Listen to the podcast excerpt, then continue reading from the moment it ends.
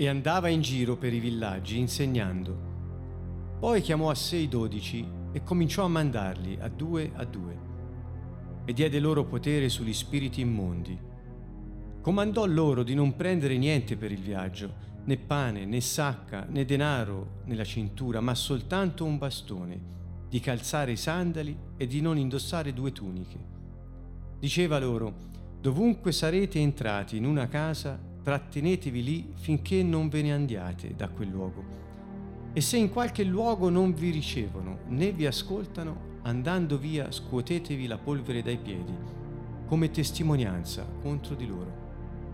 E partiti predicavano alla gente di ravvedersi, scacciavano molti demoni, ungevano d'olio molti infermi e li guarivano. Il re Erode udì parlare di Gesù perché il suo nome era diventato ben conosciuto. Alcuni dicevano, Giovanni il Battista è risuscitato dai morti. È per questo che agiscono in lui le potenze miracolose. Altri invece dicevano, è Elia, e altri è un profeta come quelli di una volta. Ma Erode, udito ciò, diceva, Giovanni, che io ho fatto decapitare, lui è risuscitato. Poiché Erode aveva fatto arrestare Giovanni e lo aveva fatto incatenare in prigione a motivo di Erodiade, moglie di Filippo, suo fratello, che egli Erode aveva sposata. Giovanni infatti gli diceva, non ti è lecito tenere la moglie di tuo fratello. Perciò Erodiade gli serbava rancore e voleva farlo morire, ma non poteva. Infatti Erode aveva soggezione di Giovanni, sapendo che era uomo giusto e santo e lo proteggeva. Dopo averlo udito, era molto perplesso e lo ascoltava volentieri.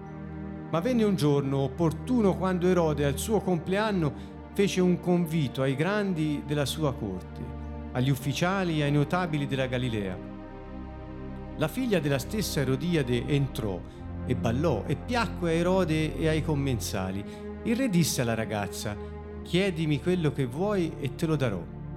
E le giurò, ti darò quel che mi chiederai, fino alla metà del mio regno. Costei, uscita, domandò a sua madre, che chiederò? La madre disse, la testa di Giovanni il Battista. E ritornata in fretta dal re gli fece questa richiesta.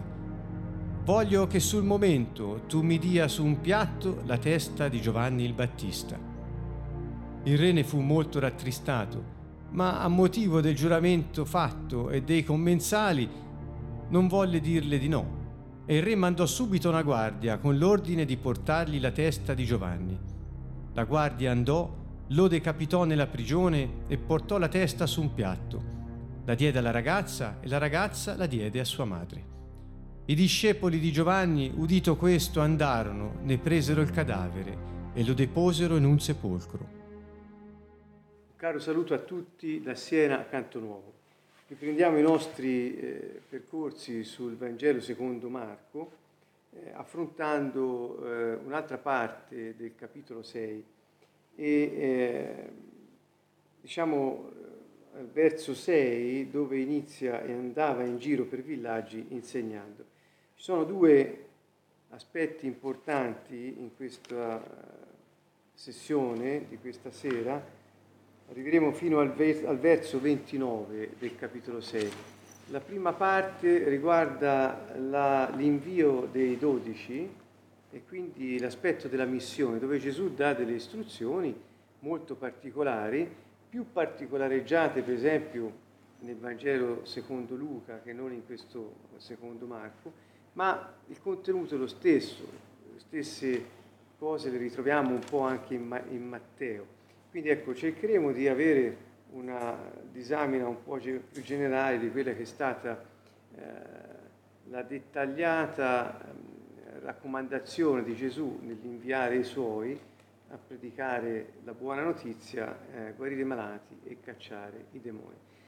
Una seconda parte invece riguarderà la eh, morte di Giovanni Battista, Giovanni l'immersore, per mano di Erode, Erode Antipa, eh, e vedremo dietro quale complotto di palazzo, se così possiamo dire, eh, agì, cioè a seguito di quale situazione che appunto sembra quasi grottesca, ma in realtà, come vedremo, nasconde eh, delle situazioni di famiglia e di potere, di palazzo, ehm, che stanno dietro, che senza alcuni cenni un po' più storici che ho raccolto, non molti, non vuole essere una disamina storica approfondita questa, ma ci può dare un po' una luce su quello che stava accadendo nel palazzo di questo Erode Antipa, ehm, che poi ritroveremo anche alla fine della vita di Gesù. Dunque, la prima parte riguarda l'aspetto della missione e eh, devo dire che è veramente emozionante riuscire a, a, a vedere come Gesù si prende cura di dare istruzioni dettagliate. Guardate, la prima cosa è questa. Mentre andava in giro per i villaggi, insegnava. Quindi Gesù non si ferma mai, vedremo più avanti, sempre nel capitolo 6, come addirittura si era fatto difficile per gli apostoli e per i suoi discepoli poter mangiare durante la giornata. Tanta era la gente che andava e veniva. Quindi l'immagine che abbiamo del, di Gesù e del suo seguito non è l'immagine di così eh, un personaggio che andava proclamando delle parole con, sparu, con uno sparuto numero di persone al seguito. Qui quando lui si muoveva, si muovevano folle e le folle che si muovevano erano composte di persone che lo cercavano perché lui poteva guarirle, poteva liberarle dalla presenza degli spiriti maligni e dava loro parole di vita, tanto che poteva anche confortarli in quella che era la loro situazione. Ora, diciamo che in questo quadro Gesù, vedete al verso 7, dice, chiamò a sé i dodici e cominciò a mandarli a due a due e diede loro potere sugli spiriti immondi. Voglio richiamarvi sotto questo profilo il, eh, dal verso 13 del capitolo 3 dove Gesù aveva scelto i dodici. Quindi c'è un primo momento in cui li sceglie, è al capitolo 3, per noi non sono riferimenti proprio temporali in sequenza stretta, ma si capisce che questo evento è precedente. E cioè al capitolo 3 dice, verso 13 e seguenti, poi Gesù salì sul monte, sappiamo da altro Vangelo che si mise a pregare e quindi prima di scegliere i suoi e chiamò a sé quelli che egli volle, come, come dire che lui aveva preordinato eh, chi scegliere e li chiamò a sé. Ed essi andarono da lui, ne costituì dodici, sentite un po', lo ricorderete anche da altri incontri che abbiamo fatto, ai quali diede anche il nome di apostoli, perché li chiamò a sé, li costituì, cioè formò un gruppo, vuol dire, li costituì, perché stessero con lui per mandarli a predicare, perché avessero il potere di scacciare i demoni. Quindi li chiamò a sé, formò un gruppo perché facessero queste tre cose. Um, uno potrebbe anche dire che questo è l'essenza del discepolo, stare con il maestro, poi andare a riportare ad altri quel che hanno imparato e fare quel che faceva lui, cacciare i demoni.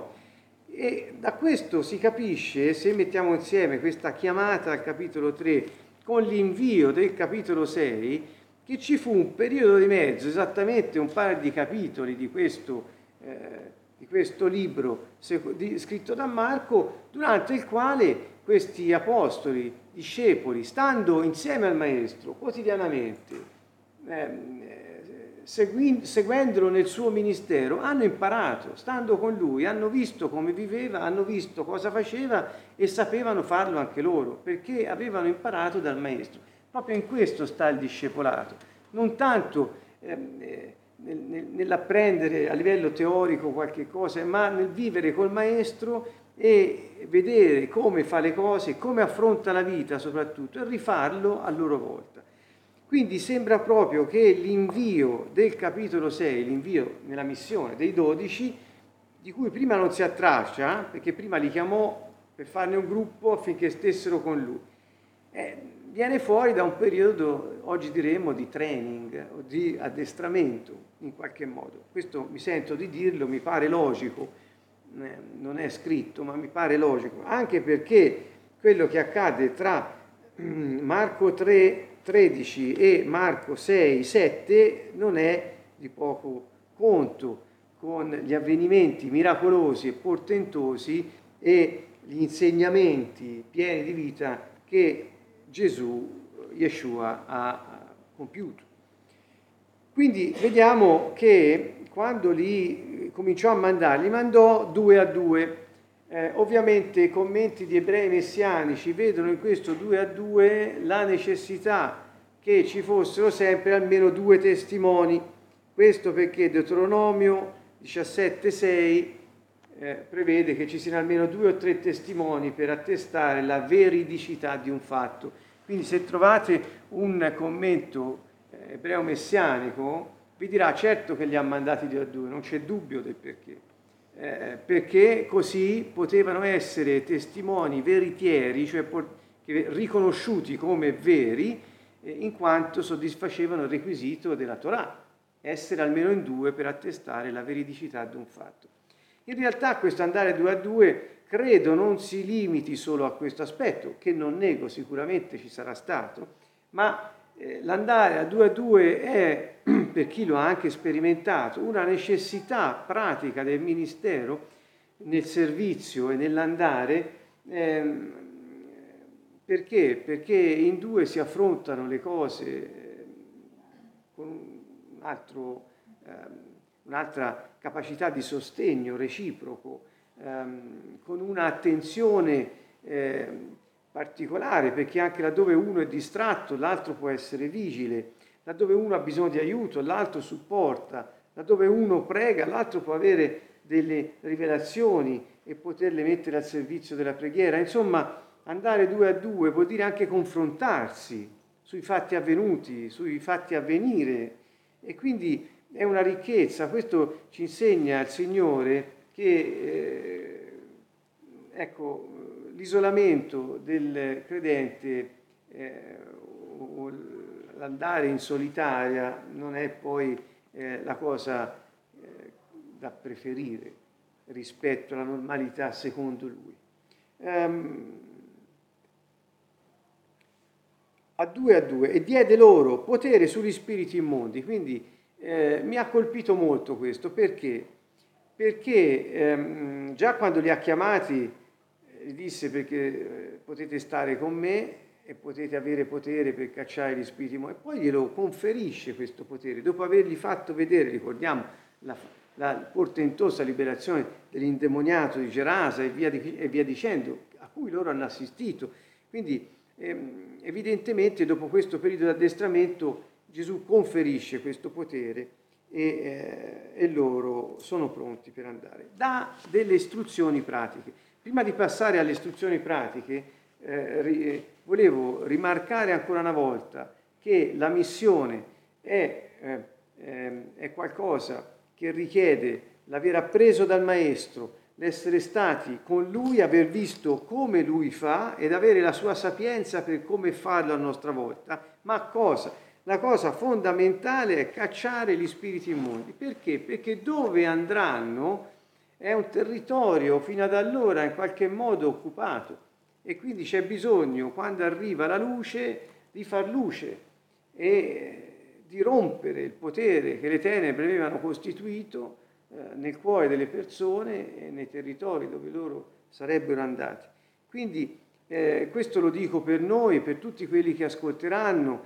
Eh, mh, eh, l'autorità, la potenza sul maligno per chi eh, va portando il Vangelo e, eh, e, la pace, la shalom di Gesù, vedremo dopo che cosa vuol dire, non può andare senza sapere di avere questo potere sugli spiriti immondi e poterlo esercitare. Ripeto però che non è una cosa così ehm, eh,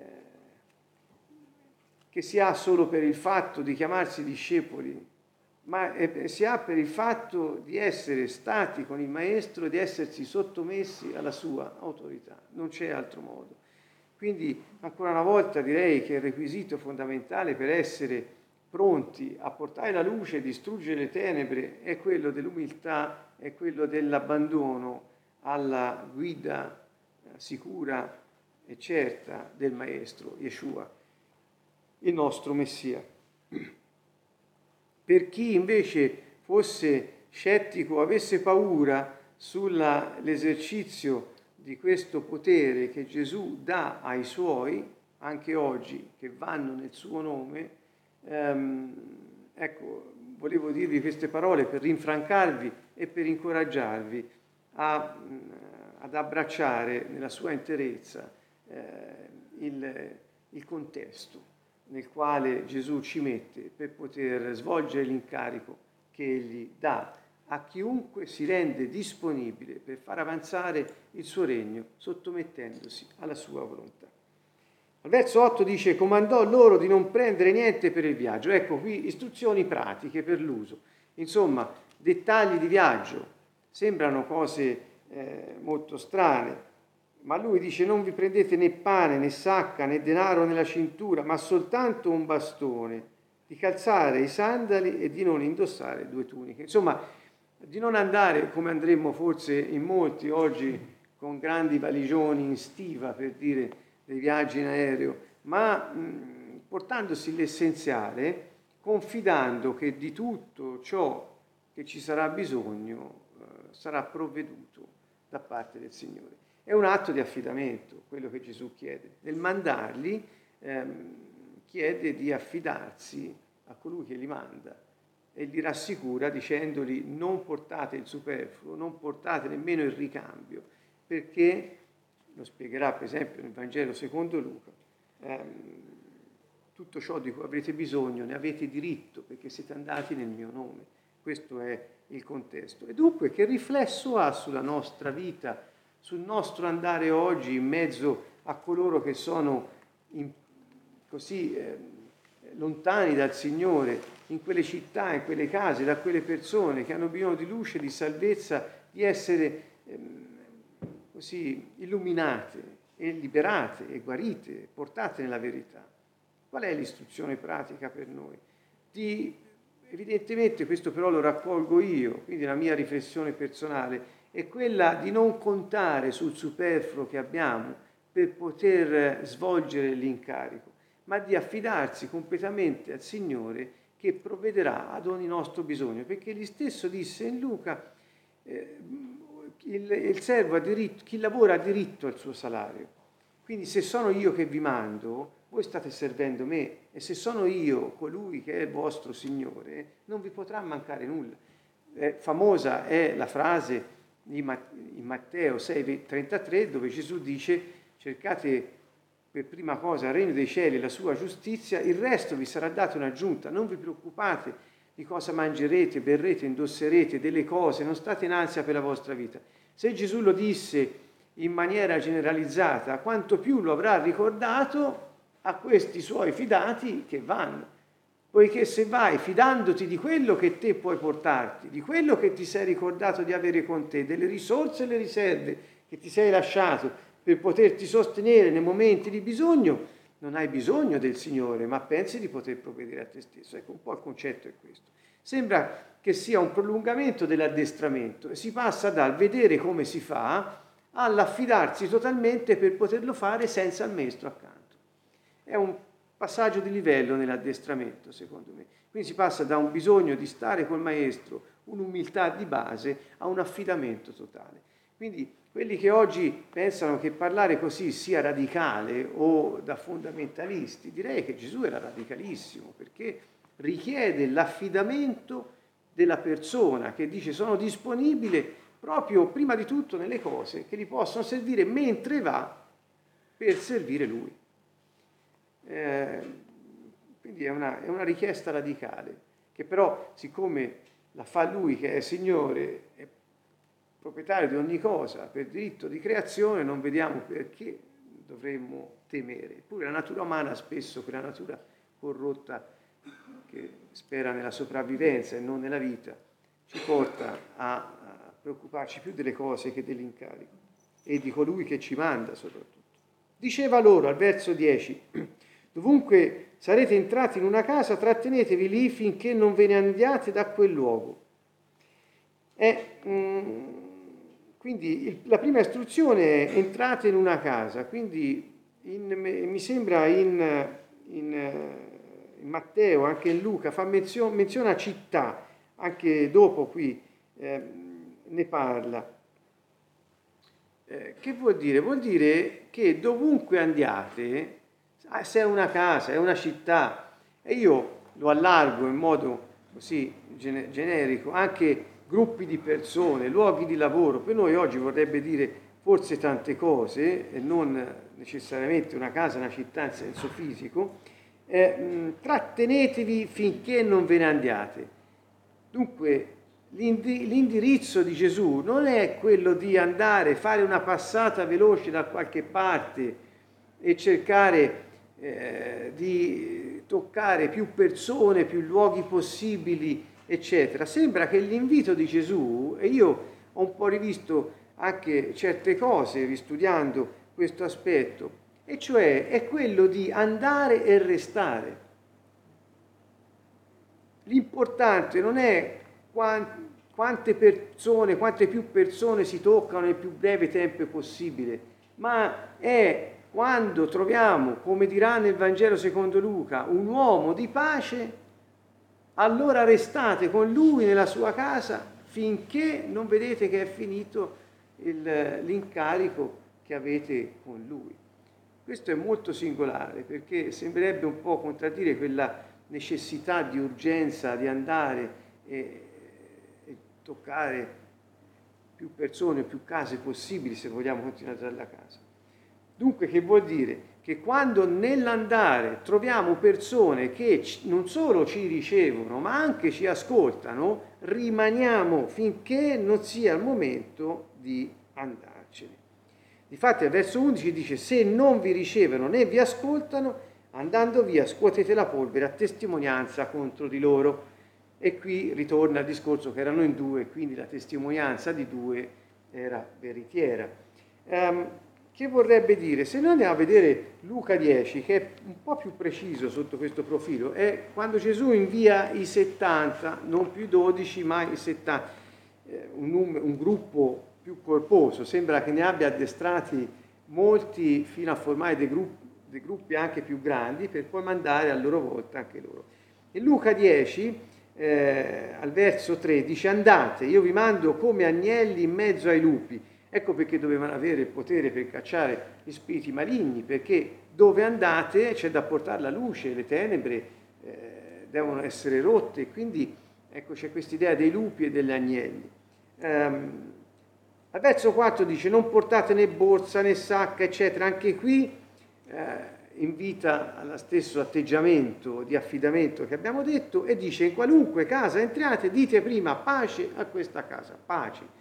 Questa è la parola. Se vi è lì un figlio di pace, la vostra pace riposerà su di lui, se no ritornerà a voi. Qual è il segno che noi possiamo, che ci indica che noi possiamo rimanere con quelle persone o con quella persona, in quella casa? Qual è il segno? Il segno è che la nostra pace rimane su quella persona. Cos'è la pace? Sembra, eh, qui molti hanno preso a dire che entrano nelle case e dicono pace a questa casa. È un bel modo di dire, un modo di salutare la famiglia, non c'è dubbio, ma sembra da eh, autorevoli eh, interpreti, eh, peraltro ebrei messianici, che non si trattava di dare un saluto pace a questa casa, ma di dire al, al, al, al capo della famiglia cosa posso fare per la tua pace laddove pace non era la parola pace come la intendiamo noi, un senso di tranquillità, di sicurezza eh, che, interiore eh, o anche relazionale, eh, bensì era la shalom. La shalom è un, è un concetto, comprende concetti complessi, e cioè shalom era tutto, era l'interezza della persona, era la salute, la prosperità, era, eh, come dire, certamente anche la pace interiore, quindi dire shalom ad una persona voleva dirgli, augurargli ogni benedizione che Dio poteva realizzare nella sua vita, a partire dalla salute fisica, alla prosperità economica, alla pace del cuore. Quindi shalom. E quindi che voleva dire Gesù? Quando andate nel mio nome ed entrate in una casa, la prima cosa è dite cosa posso fare per la vostra shalom? Di cosa avete bisogno? Manda il Signore. E quindi ecco, questo era forse quello che veniva detto dietro le quinte dove resta sulla persona questa pace, quindi dove accolgono l'inviato e dove ascoltano l'inviato ricevendo la pace, e cioè eh, va dal, dal, dalla predicazione alla preghiera, alle parole di sapienza che si possono dire, e le ricevono facendole proprio, tanto che la pace che noi portiamo si trasferisce su di loro. Per esempio, preghiamo e fuggono gli spiriti maligni, preghiamo e guariscono, preghiamo e si riconciliano membri della famiglia, preghiamo e si sbloccano situazioni di povertà e di criticità finanziaria. Non lo so, pensate a qualsiasi cosa, lì vuol dire che quella pace è stata accolta ed è stata raccolta dalla persona. L'uomo di pace non è solo quello che riceve la benedizione e si vede che l'ha ricevuta perché cambia la sua situazione, ma è anche colui che avendo ricevuto la pace è pronto a portarla a sua volta ad altri.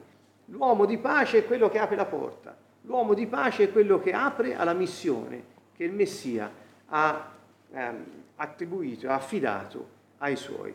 E quindi quando, ecco, quando noi cerchiamo, fermiamoci dove troviamo gli uomini di pace, sono quelli che ci ricevono che ci ricevono, che ci ascoltano, che ricevono la benedizione che il Signore porta loro attraverso di noi e che a loro volta hanno il desiderio bruciante di portare questa stessa shalom anche ad altri. È un criterio ottimo per capire come non perdere tempo e a volte non dare perle ai porci. Il capitolo 6 eh, continua dicendo quello che facevano. Loro andarono, predicavano alla gente di ravvedersi. Normalmente si trova il messaggio andate e predicate che il regno dei cieli è vicino, ma loro andavano e predicavano di ravvedersi. Ravvedersi vuol dire pentirsi. Il pentimento non è mi dispiace Signore, eh, non è mi dispiace Signore sarò più buono, non è questo, è eh, mi dispiace per quello che ho fatto, ho, ho disobbedito alla tua legge, so qual è la tua volontà e io cambio il mio comportamento e torno verso di te incamminandomi sulla tua direzione, che vuol dire inizio a fare la tua volontà e non più ad essere un ribelle. Questo è il ravvedimento. Tanto vero, come si vede che una persona si è ravveduta o pentita, non fa più quello che faceva prima. Se continua a farlo vuol dire che non si è pentita ma ha soltanto qualche sentimento che lo trasporta temporaneamente. Dunque il vero pentimento, diceva Giovanni Battista, non fate frutti degni del ravvedimento che dite di avere avuto. Um, ok. Quindi um, loro predicavano il ravvedimento, cioè tornate a Dio con tutto il cuore, ma non a parole, cominciate a comportarvi come lui dice e farete frutti degni di questo ravvedimento. In più scacciavano molti demoni e poi ungevano di olio molti infermi e li guarivano. Vedete, la, missione comprende non solo cacciare i demoni, ma guarire gli infermi. Eh, li ungevano con olio, era una pratica, eh, diciamo, molto diffusa. L'olio veniva usato, l'olio d'oliva aveva, veniva usato costantemente eh, nei casi di malattie, eccetera, eh, veniva utilizzato. Quindi questo non ci deve sorprendere come una cosa particolare, eh, ma era, lo ripeto, una pratica molto diffusa. Ehm, e li guarivano. Sappiamo sempre da Luca 10 che 72, i 70 tornarono e dissero, eh, Signore, non solo i malati guariscono, ma anche i demoni fuggono quando noi, nel, quando noi nel tuo nome li cacciamo. E ricorderete che Gesù disse, eh, io vi ho dato il potere di camminare sopra serpenti e scorpioni e ogni potenza del maligno, ma niente potrà farvi alcun male. Dunque, Gesù disse anche rallegratevi però non tanto che i demoni fuggano, che sembra è una cosa normale che davanti a voi che portate il mio nome fuggano, piuttosto rallegratevi che il vostro nome è scritto nei cieli, cioè siete miei, il vostro nome è scritto nel libro della vita, e, insomma la vita eterna ehm, e tutto quello che ne consegue è vostro. Dunque, e qui subentra la storia di eh, Giovanni l'immersore che viene ucciso da Erode. Eh, verso 14 parla di Erode, udì parlare di Gesù, perché il suo nome era ben conosciuto. Quindi qui la, la fama di Gesù si era sparsa. Erode era Erode Antipa, ehm, figlio di Erode, uno dei figli di Erode il Grande. Eh, Erode Antipa era, ehm, governava la Galilea e la Perea.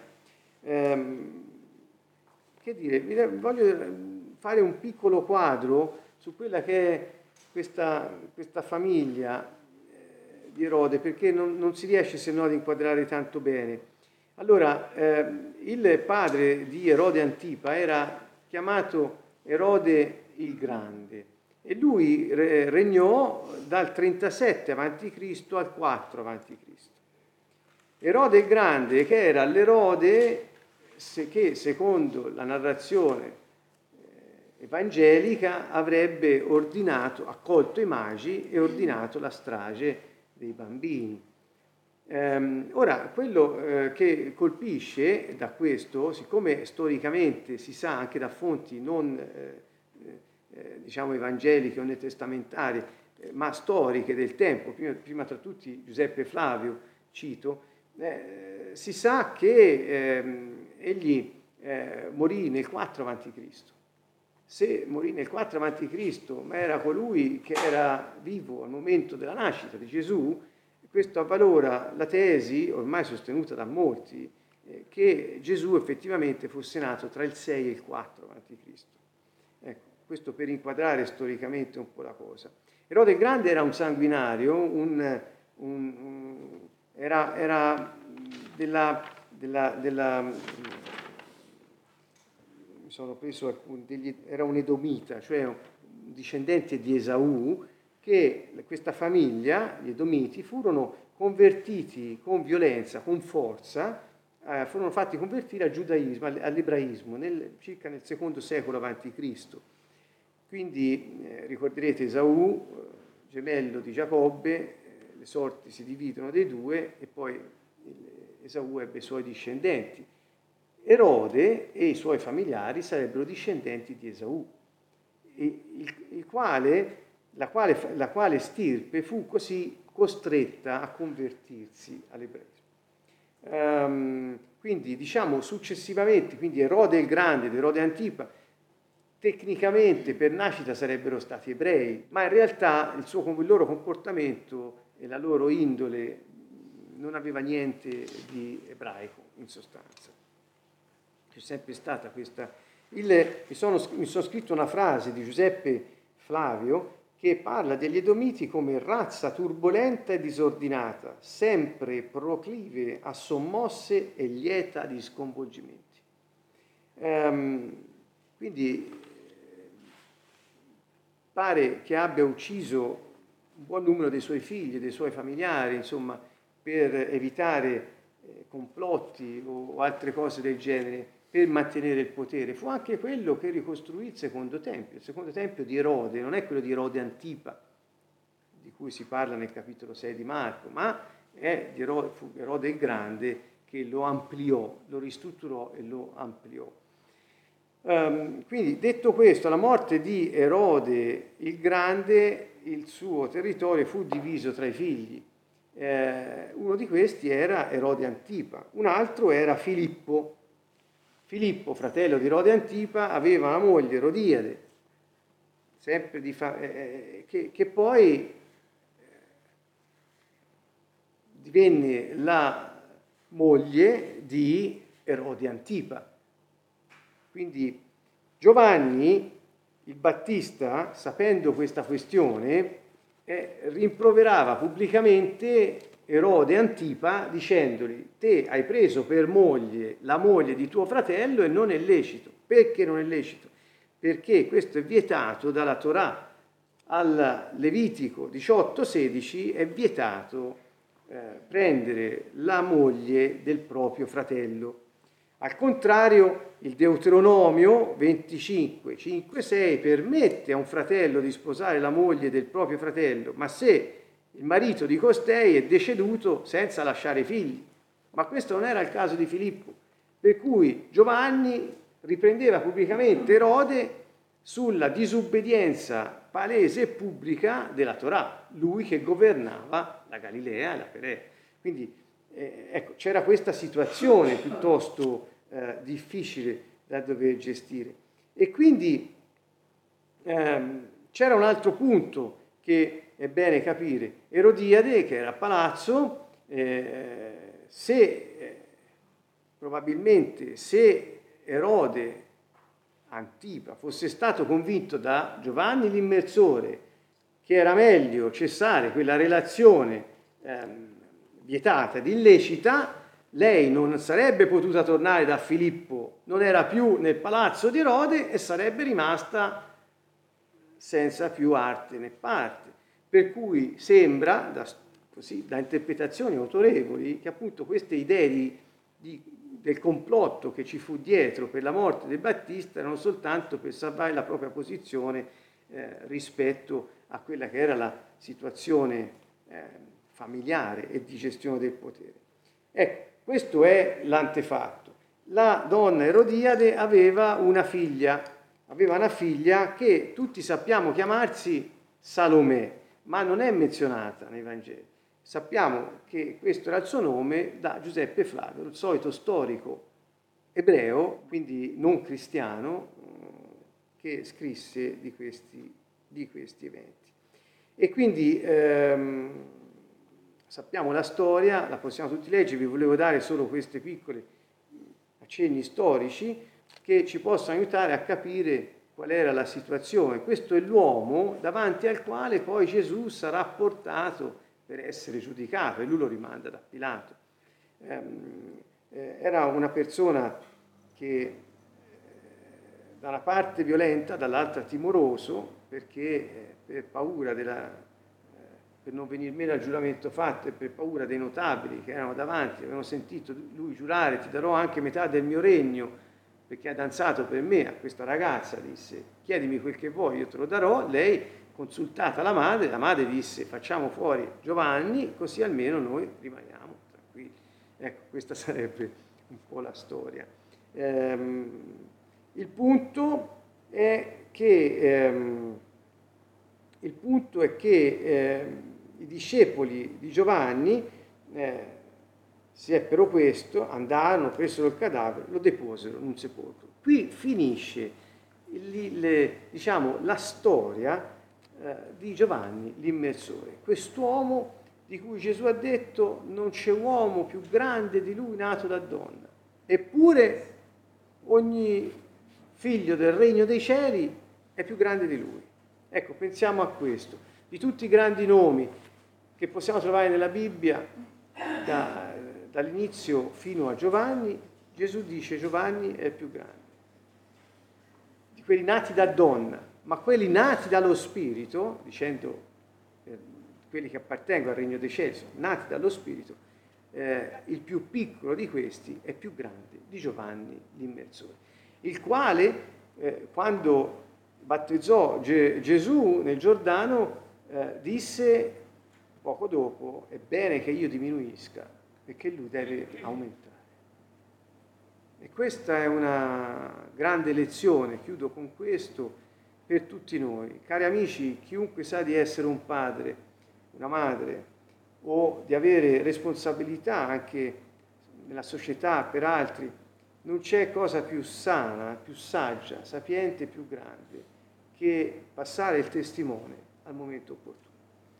Giovanni ce l'ha insegnato e eh, in questo noi possiamo apprendere molto.